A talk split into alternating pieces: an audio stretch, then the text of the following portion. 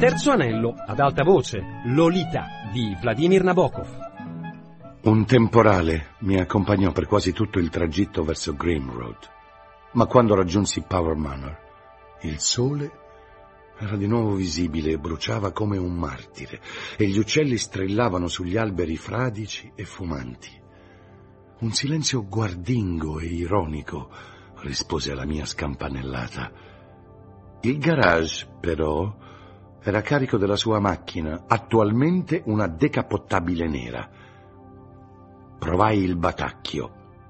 Arri nessuno. Con un ringhio stizzoso diedi una spinta alla porta e, che meraviglia, quella si aprì, come in una fiaba medievale. Il padrone mi venne incontro nel salottino orientale. Lei chi è? chiese, con voce alta e rauca, le mani sprofondate nelle tasche della vestaglia, gli occhi fissi su un punto a nord-est della mia testa. Non sarà per caso Brewster? Era palesemente ottenebrato e alla mia, come si dice, mercé. Avevo di che divertirmi. Proprio così, risposi con voce melliflua. Je suis Monsieur Brewster. Facciamo due chiacchiere prima di cominciare. Kilty, dissi, si ricorda di una ragazzina di nome Dolores Hayes? Dolly Hayes. Dolly, detta Dolores.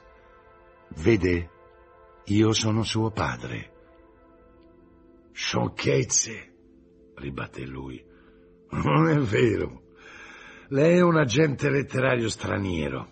Una volta un francese ha tradotto la mia verga trionfante con Le Triomphe de Verga.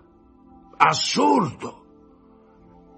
Era la mia bambina, Kilty. Nello stato in cui si trovava nulla poteva sorprenderlo, ma la sua spavalderia non era del tutto convincente. Una sorta di guardingo barlume gli accese negli occhi una parvenza di vita. Subito si offuscarono di nuovo. Anche a me piacciono molto i bambini, disse, e i padri sono tra i miei migliori amici. Si voltò a cercare qualcosa, si diede dei colpetti sulle tasche, cercò di alzarsi dalla poltrona. Giù! dissi, evidentemente molto più forte di quanto non intendessi. Vide la piccola arma scura adagiata nel mio palmo come se gliela stessi offrendo. Guarda, guarda, disse con voce strascicata, imitando il gangster fesso dei film. Proprio una bella pistolina. Quanto vuole? Puntai l'amichetta contro uno dei suoi piedi in pantofole e schiacciai il grilletto. Fece clic. Lui guardò il piede, la pistola, di nuovo il piede. Feci un altro sforzo sovrumano e, con un suono ridicolmente fievole e puerile, partì un colpo. La pallottola penetrò nel folto tappeto rosa ed ebbi la paralizzante impressione che vi si fosse appena insinuata o potesse saltarne fuori di nuovo. Visto? disse Kilty. Dovrebbe stare più attento. Mi dia l'affare, per Dio! Gli domandai se voleva essere giustiziato da seduto o in piedi. Ma mi faccia pensare, disse. Non è una domanda facile. Tra parentesi, ho commesso un errore del quale sono sinceramente dispiaciuto. Vede, io non mi divertivo con la sua Dolly. Sono praticamente impotente per dire la malinconica verità. E le ho regalato una splendida vacanza. Ha incontrato persone notevolissime Conosce per caso con un formidabile balzo mi si avventò tutto addosso, scagliando con fracasso la pistola sotto un comò. Per fortuna aveva più impeto che vigore e non mi fu molto difficile ricacciarlo nella sua poltrona.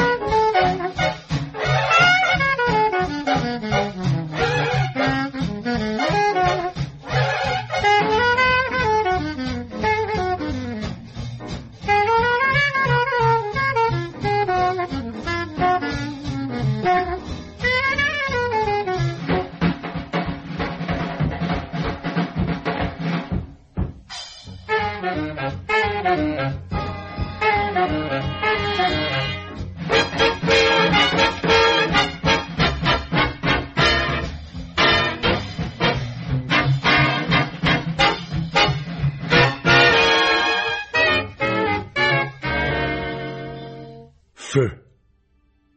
Stavolta colpì qualcosa di duro. Colpì la spalliera di una sedia a dondolo nera, non molto diversa da quella di Dolly Schiller. La pallottola successiva lo colpì al fianco. Di colpo, dignitoso e piuttosto imbronciato, si incamminò su per l'ampia scalinata e io, cambiando posizione ma senza seguirlo sui gradini, Sparai tre o quattro volte in rapida successione, ferendolo a ogni colpo, e ogni volta che gli facevo questo, questa cosa orribile, il suo viso si contraeva in un'assurda boccaccia da clown, come, come se esagerasse il dolore. Rallentò il passo, strabuzzò gli occhi, chiudendoli a mezzo, ed emise un femmineo Ah! Rabbrividì a ogni colpo come se gli facessi il solletico e ogni volta che lo colpivo con quei miei proiettili lenti, goffi, ciechi, diceva sottovoce, imitando l'accento inglese, sempre con quei tic orrendi, quei brividi, que, quelle smorfie, ma parlando tuttavia in un tono stranamente distaccato e persino amabile. Ah, che male, signori, che male! È una cosa abominevole. Lei davvero non dovrebbe. La sua voce si perse mentre lui raggiungeva il pianerottolo, ma continuò a camminare con passo fermo, nonostante tutto il piombo che avevo piazzato in quel suo corpo gonfio e angosciato sgomento.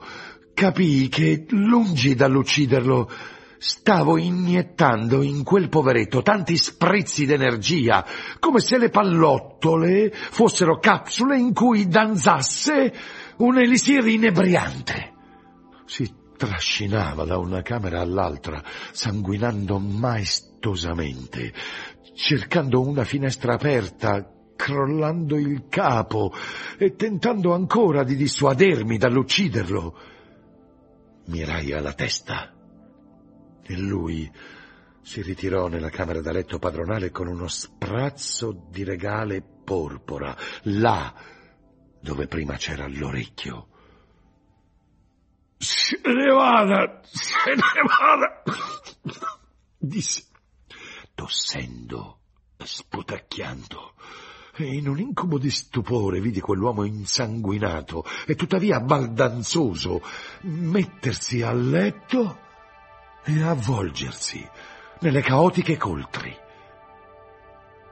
Lo colpii molto da vicino attraverso la coperta e allora si mise sdraiato e una gran bolla rosa con connotazioni infantili si formò sulle sue labbra, raggiunse le dimensioni di un palloncino e poi svanì. Mi lavai come potei nel bagno attiguo. Ora potevo andarmene. Quando emersi sul pianerottolo, scoprì con meraviglia che un vivace brusio da me scambiato per un banale fischio nelle orecchie era in realtà un guazzabuglio di voci e musica radiofonica proveniente dal salotto al pian Mi trovai un certo numero di persone, evidentemente appena arrivate, che bevevano allegramente il liquore di Kelti. Mi fermai sulla soglia e dissi, ho appena ucciso Claire Kelty. Bravo! disse il tizio florido mentre offriva uno dei drink alla ragazza più grande. Qualcuno doveva farlo molto prima, ribatté il grassone. Che cosa dice Tony? Domandò una bionda slavata dal bar. Dice, annunciò il tizio florido, che ha ucciso Q. Beh, disse un altro uomo non identificato, alzandosi da un angolo dove si era chinato a esaminare dei dischi, immagino che dovremmo farlo tutti prima o poi. Comunque, disse Tony, sarà meglio che scenda. Non possiamo aspettarlo ancora per molto se vogliamo andare alla partita. Qualcuno dia da bere a questo qui, disse il grassone.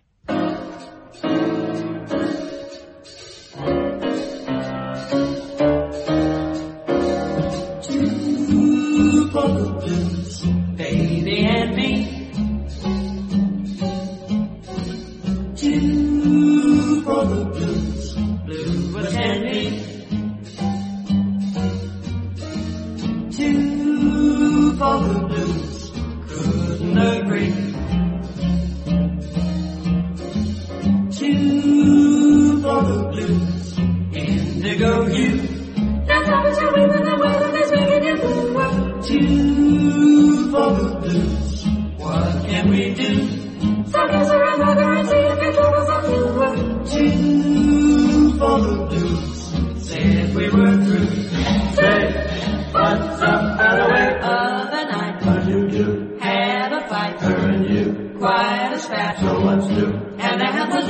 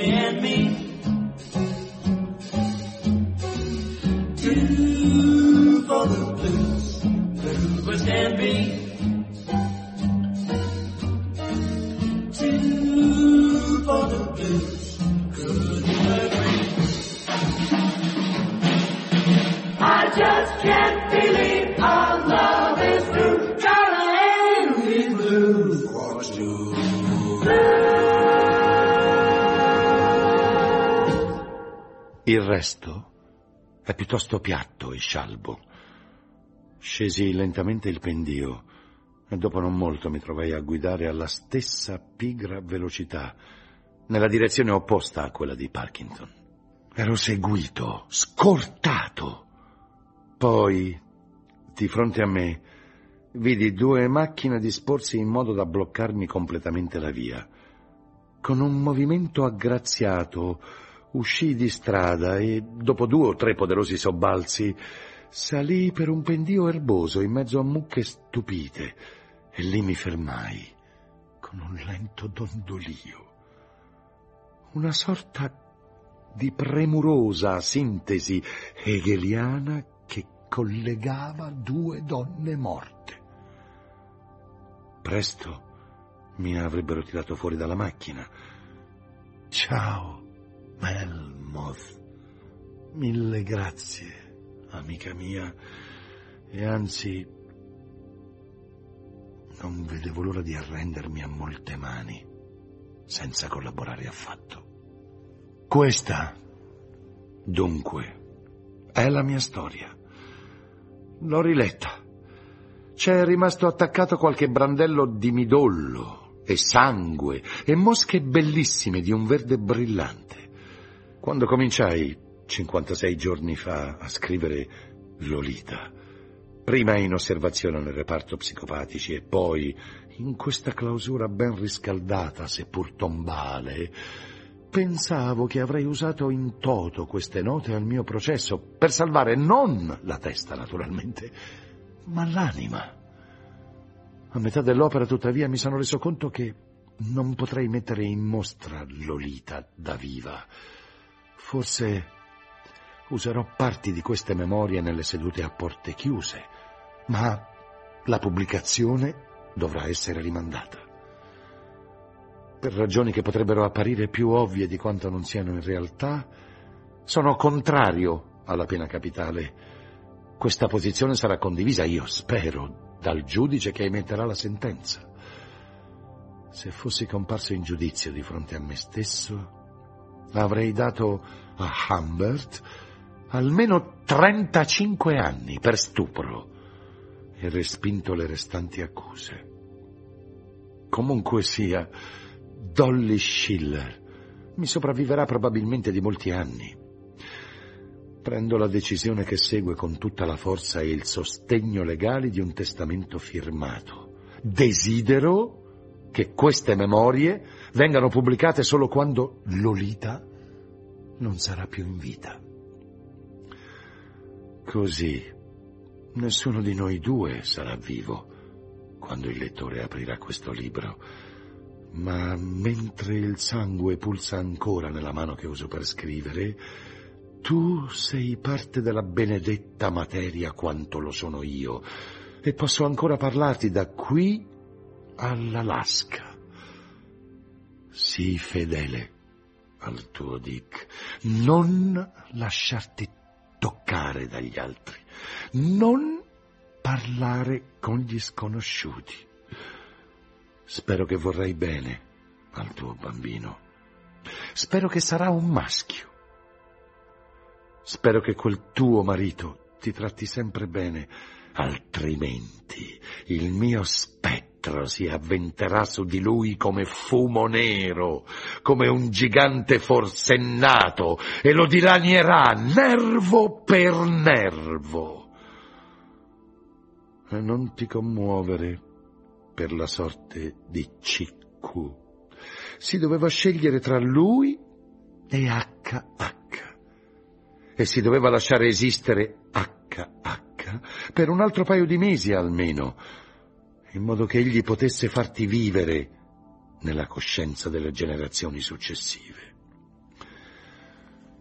Penso agli ori e agli angeli, al segreto dei pigmenti duraturi, ai sonetti profetici, al rifugio dell'arte.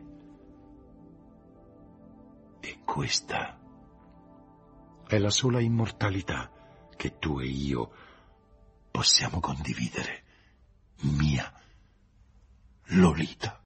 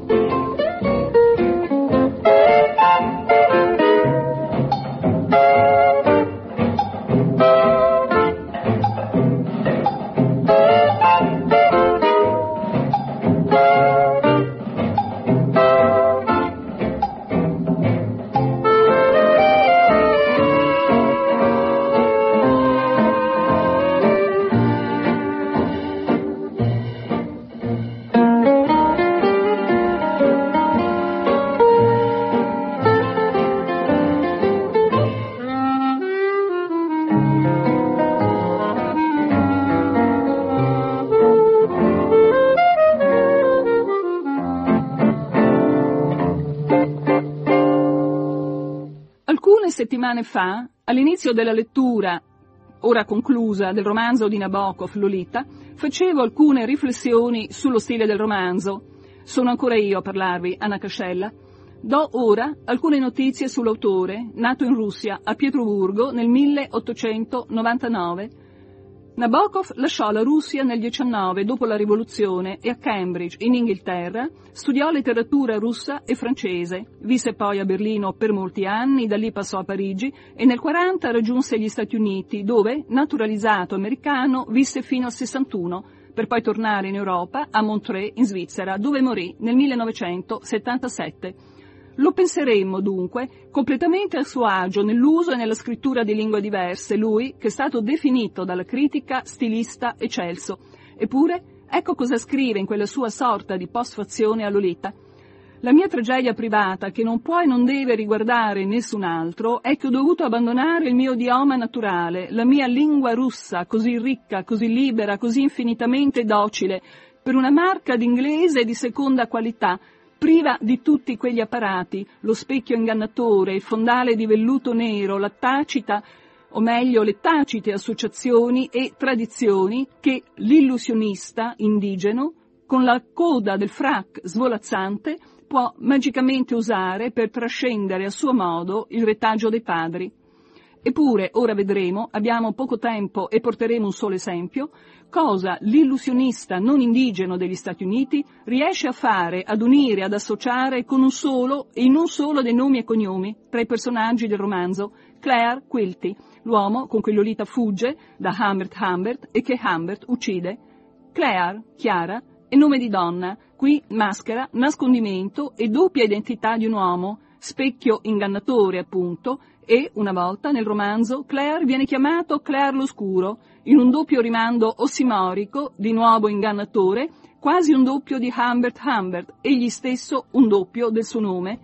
Ma torniamo al cognome di Claire, Quilty, che davvero e smaccatamente Nabokov sembra disseminare di segni il suo Lolita, rasenta e ancora di più si associa nella pronuncia all'inglese guilty, che è colpevole, reo, e se dal cognome Quilty ci lanciamo sui fili che può tenderci il verbo to quilt, scopriamo che questo significa trapuntare, foderare di tessuto, ma anche comporre un'opera letteraria facendo uso delle contaminazioni e anche contaminare.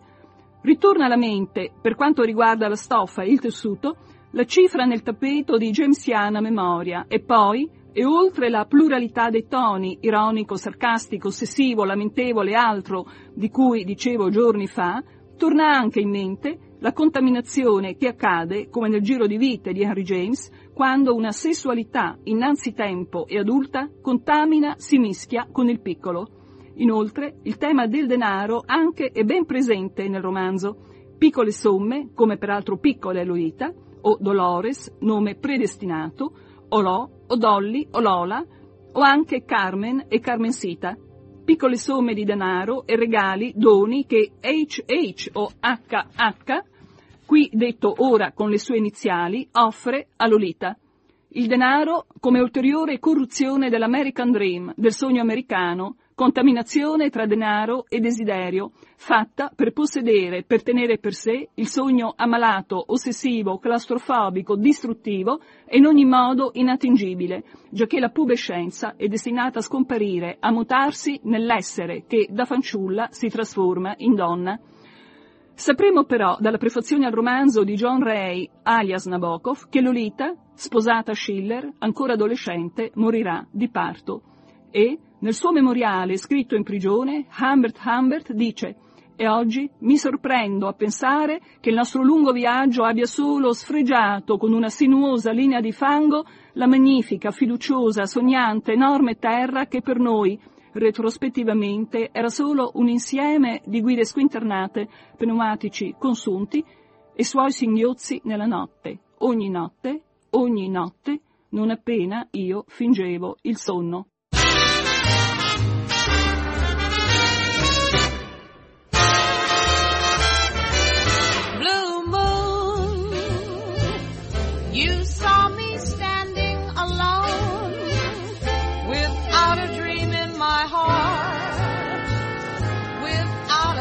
Of my own. Blue moon, you knew just what I was there for. You heard me saying a prayer for someone I really could care for. And then there suddenly appeared before me the only one I heard somebody whisper, please adore me. When I looked, the moon had turned to gold. Blue moon, blue moon, blue moon. Now I'm no longer alone, alone. Without a dream in my heart, without a love of my own.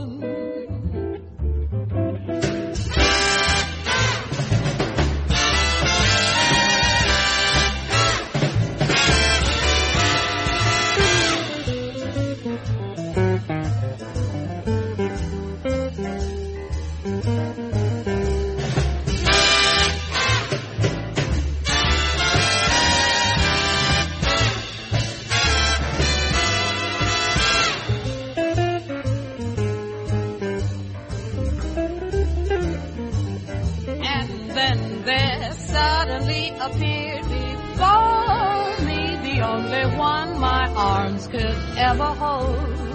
Heard somebody whisper, please adore me when I looked. The moon was gone.